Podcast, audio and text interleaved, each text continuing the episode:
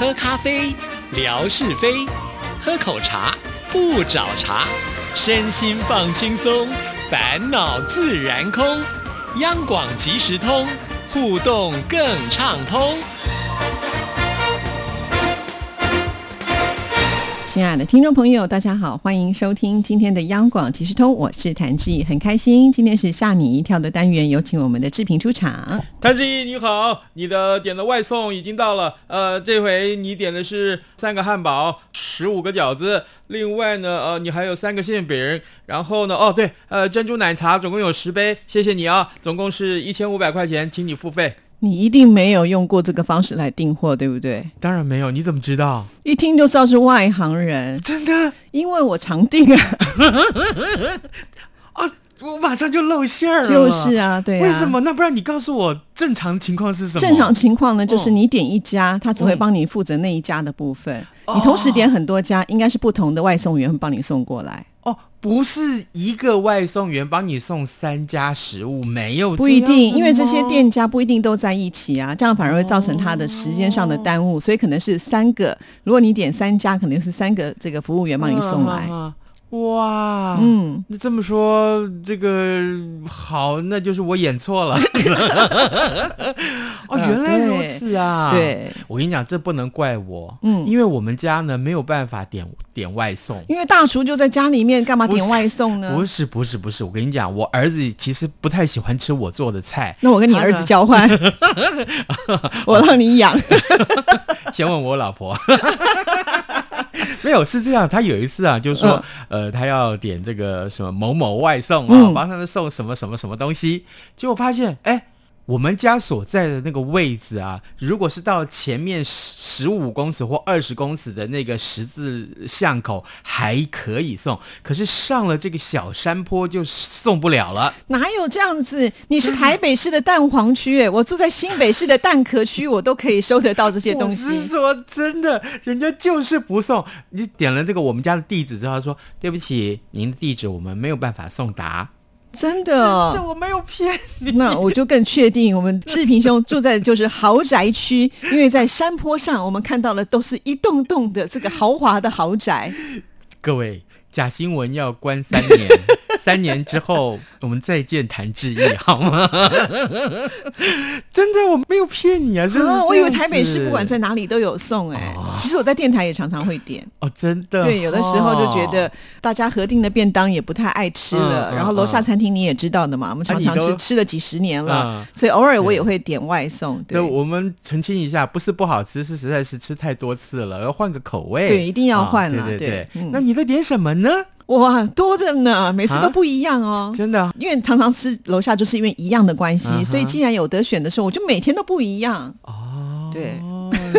了解了解，好呗，没有啦。为什么会这个一开始要装送货员的声音、外送员的声音？就是因为我今天看到这则新闻实在太有意思了。什么新闻？我跟你讲，在这个脸书上面有一个这个 有一个社群网站的这个站名叫做“靠北”，你要解释一下，北边走的这个靠北。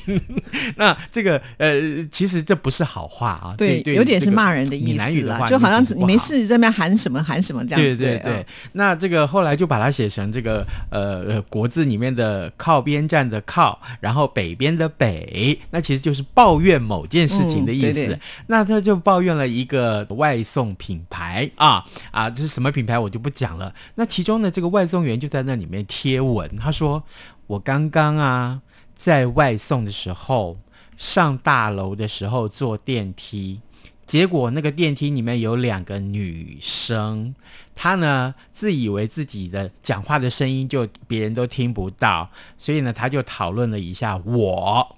然后你知道她怎么讨论吗？啊，底下就是这两个女人的对话。呃，A 女就说：“哎，那男的不错哎，你喜欢吗？”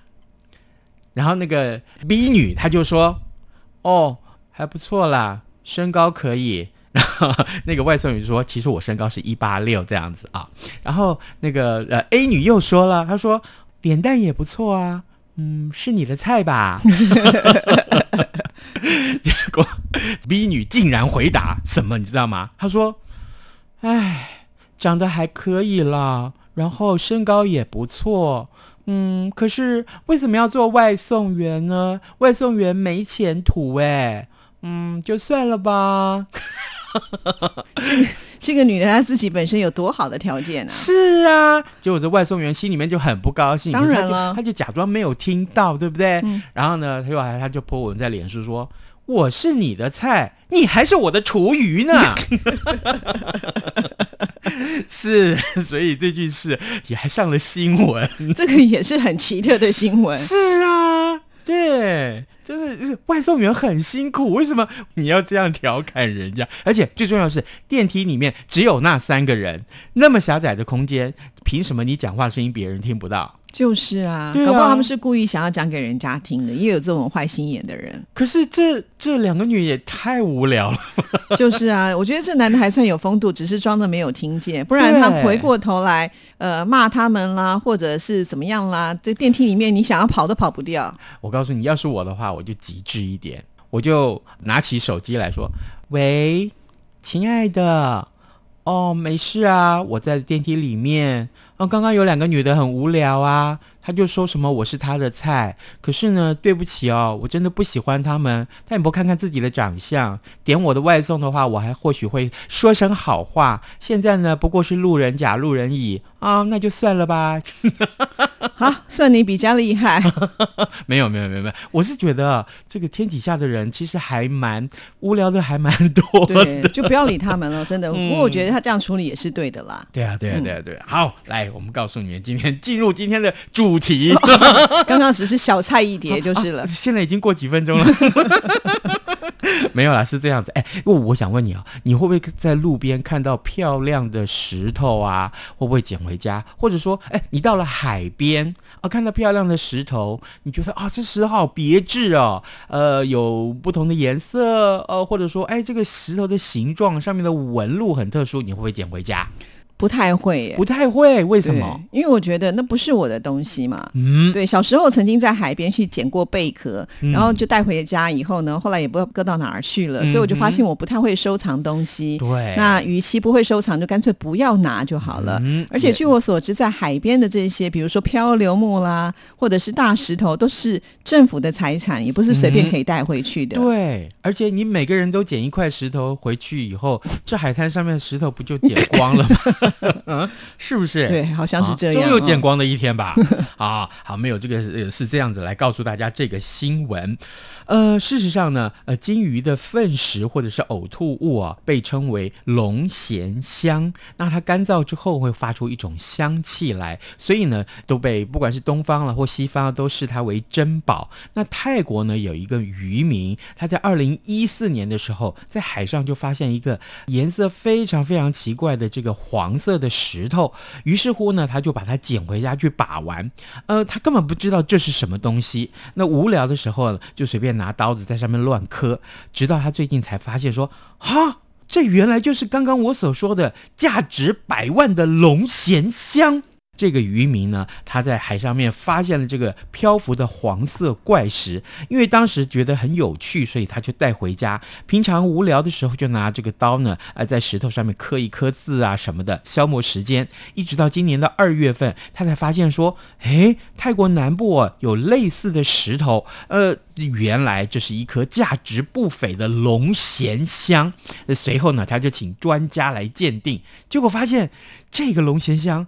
啊，价值一百万泰铢，哎，哇，就是新台币一百零一万呢，哇，嘿，我跟你讲，这个渔民当场崩溃，他说啊，我如果知道哈这么贵重，我就好好收藏。呃，当初我捡到它的时候，觉得它又重又大啊，村里面的人都不知道它是什么东西，什么玩意儿哈。无聊的时候，我还拿刀子磕它，结果呢，现在龙涎香越变越小，我才真的是后悔。被他磕过，越变越小，就不值钱了。可是我真的很想跟他说：“哎，这是大便哎，粪石不是吗？呕吐物，不是吗？麝香猫咖啡不是也这样吗？是没错，我就是想告诉大家，麝香猫咖啡喝过没有？大家都觉得哦，那真的是这个非常非常棒的咖啡，有没有？喝起来就是有一种那种很 很很棒很棒的香味。可是没有想到，就是这个当然是不人道的喂食的方式，让呃麝香猫喝下去，然后呢，它也不能消化，就这样拉出来。然后把它把那上面的粪便剥掉之后，再拿去呃烘焙成咖啡。所以呀，天哪，这是什么？海边有足臭师傅，还是说真的是有钱就好？但是这种东西就是人家需要才会有价钱。如果大家都不需要，就算你捡到了什么多么值钱的东西，那也没有意义了。没错。哎，讲到石头哦，这个礼拜正好有一个趣闻是跟石头有关。照理来说啊，有水流过啊，才会有水声。但是呢，在俄罗斯呢，却有一条神奇的河流。哎，乍看之下完全是没有水的，上头呢却是大大小小的石头，而且呢，将近有六公里之多。所以呢，这条河流就被称作石头河。哇，那石头河没有水？对。我跟你讲，有趣的就是说，河床上面通通都是石头，但是呢，你走在那附近，你却可以听到流水的声音。嘿，嗯，石头流动吗？不会吧？神吧！我告诉你，这个地方叫做车里亚宾斯克州啊，就是呃乌拉尔山脉的南部的这个呃塔加奈山区，有一条将近六公里的石头河，呃，平均呢宽大概两百五十公尺哦。很宽呢，对，很宽哈，最宽的还达到七百公尺哦。那上面的这个巨石，每一块大概都会有九到十吨重，有些石头呢，甚至于还含着石英，所以呢，阳光曝晒之下就会闪闪发亮。哇，怎么办？我想去捡回来。没有，要回到这个新闻。科学家就说呀，一万年前呢，冰河时期，当时呢，冰川覆盖的这个山脊，那由于冰雪过重啊，就把山顶。上面的这个碎石，就把山顶上面这个岩石给压碎了，那所以你就产生了大大小小不一的这个石头，那滚下山来以后就汇集在一起。由于呢从上面往下看，就好像是一条大河一样，所以呢就被称作石头河。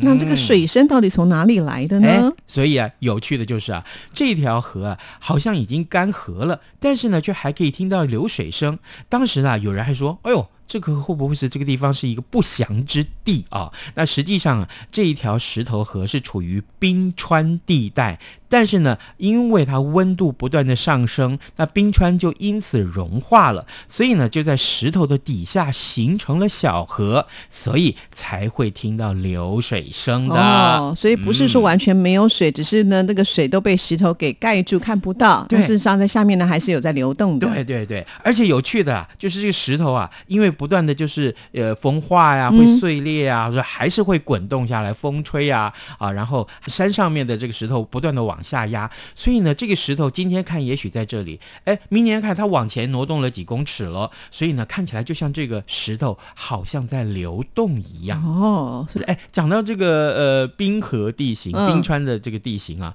其实台湾也有哦。哦，真的吗？对，在哪里？多年前曾经的读过这一则新闻，其实是在台。湾的深山里面，呃，靠近东部。那为什么这个地点一直不公开呢？其实是地质所他们的发现。那经济部有个呃地质所啊，那这个地质所说，这个地点一旦公布的话，一定会引起很多好事的人到那边去看。说的这个仅有的冰川地形就会被破坏，所以他们就说台湾有，但是呢，他们不公开。啊，我还以为。就是这种冰川地形，应该都是要在比较冷的国家才有。哎，想不到我们在亚热带也会出现。这也证明了什么呢？这也证明了台湾当年曾经有历经过冰河时代啊，好有学问呢。嗯，对，这时候就突然不得不佩服我的记性了。是。奇怪，为什么昨天吃什么，我现在会忘记？但是冰川地形这个新闻，那你记得好啊。这种事情记起来呢，就会比较有知识感。如果你记得昨天吃什么，人家就不觉得你厉害了。我就记得，我真的记得，我这辈子遇过最两个最美丽的女人，一个是我老婆，一个叫谭志毅。这样记得好不好？假新闻，这回换你被关三年了。接下来我们可能三年会听不到早安台湾。那就谭志毅来主持了啊啊好，好了，接下来这个我们来看一看，刚刚提到我老婆，嗯，哎，我问一个问题，我不是说我老婆有这个毛病啊，我问一个问题啊，各位我们这个电脑旁边的或者是收音机旁边的听众，正在收听这个节目的听众。如果你会觉得你自己的妈妈或自己的老婆容易碎碎念的话，你举个手好不好？哦哦哦哦哦，好，好像有三万人举手。真的，妻子会不会碎碎念这件事情？我相信是很多结婚的人哦，嗯，很很心里面一个男生哦，会觉得天哪，他怎么又开始念了？可是你不要忘记哦，如果是问老婆这个问题啊，就说，哎，啊，你的老公是不是又不做家事了？我跟你讲，大概五万个老婆会举举起手来说。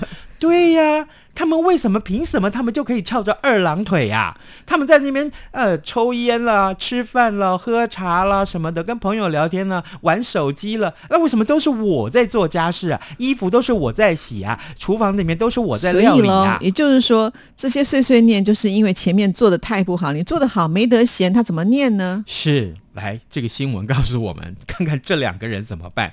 呃，英国北部有约克郡啊，有一个丈夫，他去年就爱上了健身，之后就常常不眠不休的锻炼啊，去这个 workout 就健身房里面。可是呢，他也不帮忙做家事，导致妻子呢非常的气愤，常常碎念对方。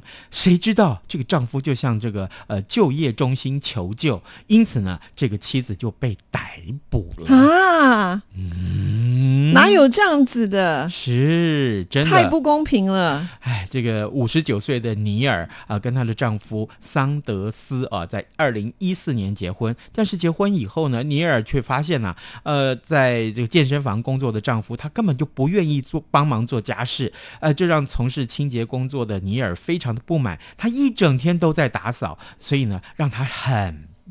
所以呢，让她很疲惫，那经常就碎念丈夫说：“哎，你可不可以帮忙做点家事啊？啊，你再不做家事啊，你好歹你打扫一下吧，你倒个水可以吧？啊，碗去洗起来啊，衣服收下来要折嘛。”显然你应该很有经验。我好像把我日常生活给曝光了似的。就是啊，你们把你老婆的话学的这么的经典。早点睡哦，不要再划手机了。好，这个她老公退休以后状况越来越严重，不但没有帮忙家务，甚至于迷恋上健身，几乎不吃不喝的训练，所以呢，导致两个人关系恶化，也使得呃这个呃太太就开始憎恨。丈夫，那这个呃，他先生面对妻子的唠叨也很厌烦啊，就是去年四月份就向健身中心的工作人员抱怨，那事后呢也移交给警察，导致呢这个太太就被拘留了十七个小时。真的，我觉得太不公平了，因为这个老公又没做什么事情，只会报案，然后呢老婆多念几句就被关起来，这好奇怪。不过也让我联想到另外一则新闻，我很大概几年前曾经看过一则新闻吧，就是提到有一。对夫妻也是因为老婆太会念了，老公受不了喽，他干脆去外面呢做坏事，然后就求警察把他抓起来。他宁可住在牢里面，他也不要住在家里面。哦，住在牢里面很安静。然后 这个新闻我就觉得也是蛮扯的啦，就至少是她老公去找办法，不是说去报警把他老婆抓起来啊，对不对？各位，这就是今天我们出的谜题，好不好？什么谜题呀？如果你遇到家里面的老婆，不要说老婆了，另外一半，有时候男生也很会碎碎念呢。对对对对，如果你遇到另外一半碎碎念，很容易碎碎念，喜欢碎碎念，你怎么办啊？你看，又没有标准答案了，又等于是开放要送给大家礼物了。是，那今天的礼物是什么呢？哈。天鹅呀，我们又去了一趟故宫了，对不对？是啊，是啊。我们看到这个故宫的这个书签，哇，好精美哦。嗯，天鹅啊，这一定是看什么大部头的书才会用到的书签吧？对啊，因为书签这个礼物一直以来都是我们听众朋友非常喜欢，因为它做的非常的精致，而且它是不值的。是，对，哎，就是放在那个书里面的时候啊，嗯，人家一看就说哇，一定是非常有学问的人才会用到这么漂亮的书签，好有气质的感觉。嗯，那我这时候来爆料一下，我跟你讲，我们。每天晚上，因为我老婆回到家里都比较晚，可是到了十二点，她开始碎念，